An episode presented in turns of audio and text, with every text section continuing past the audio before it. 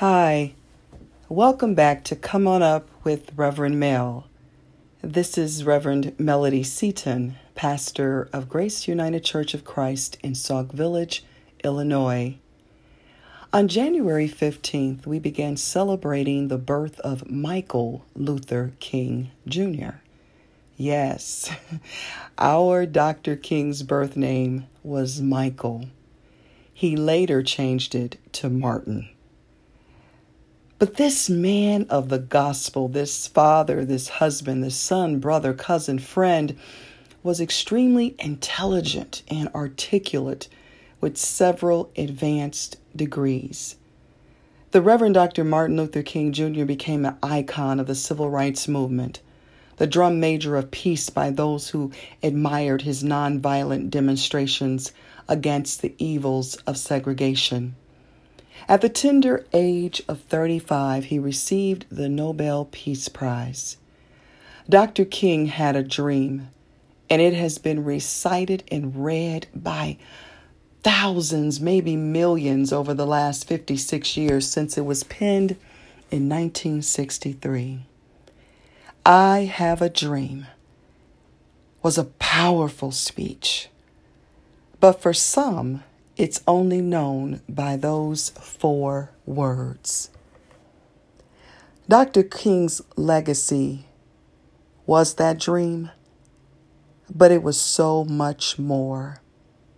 Dr. King said many things. He wrote many things, and they were all to encourage the empowerment of a people who were, as he so appropriately stated, the only ethnic group brought to these United States of America as slaves. African Americans were released from slavery, but not given anything to live out a dream.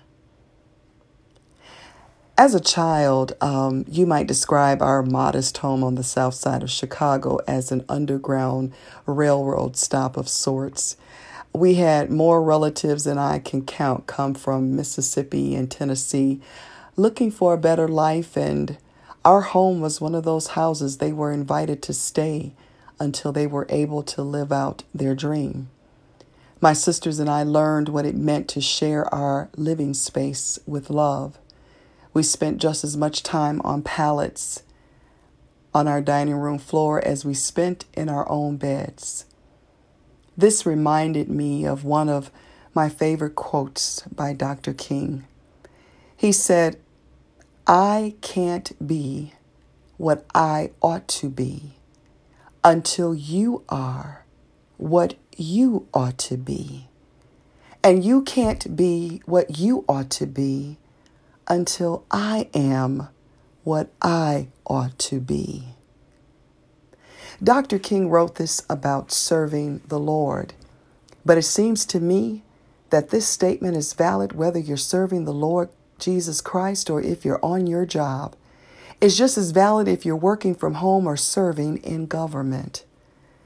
Most all of us have aspirations, but many of us need a helping hand. The truth of the matter is, our world wasn't meant for the haves and have nots.